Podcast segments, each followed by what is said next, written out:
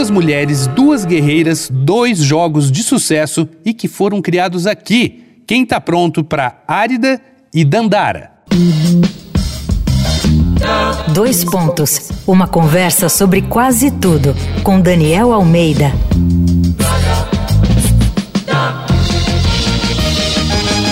Nesse episódio da série Apesar dele, aqui no Dois Pontos, a gente sopra aquela lufada de ar fresco, de boas notícias, para terminar o ano com alguma esperança de que a parada ainda pode dar certo. E a surpresa vem do universo dos games. Saem monstros, marmanjões fortes, craques do futebol e cidades do futuro. O cenário é o sertão nordestino do século XIX, onde a jovem Cícera tenta sobreviver e se descobrir diante da dureza desse entorno inóspito.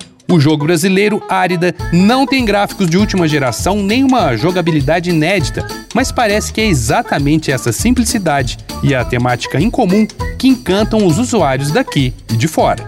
Criado pelo estúdio Aoka Game Lab de Salvador, Árida está fazendo a cabeça de americanos, que já representam 30% dos jogadores, seguidos por alemães, franceses e canadenses. O jogo extrapolou as telas e invadiu a academia. De acordo com o Instagram dos criadores, vários artigos científicos e teses têm usado o Árida para discussões sobre representatividade, memória e identidade por meio dos games. E em setembro veio uma outra boa notícia. A Oca Game Lab foi selecionada para fazer parte da nova turma de aceleração de games independentes da Google Play.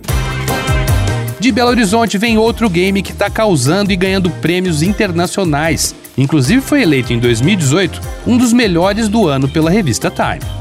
Eu estou falando do Dandara, inspirado na guerreira que lutava ao lado de Zumbi dos Palmares. Na história, o mundo de Sal está à beira do colapso.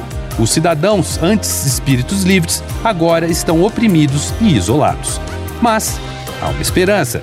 Dandara parte então em uma cruzada contra a repressão dos sonhos e liberdades da sua gente. Tá aí, na próxima vez que você for jogar, jogue como uma garota brasileira.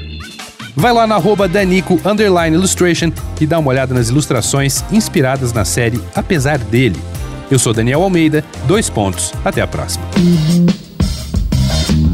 Você ouviu Dois Pontos, uma conversa sobre quase tudo com Daniel Almeida.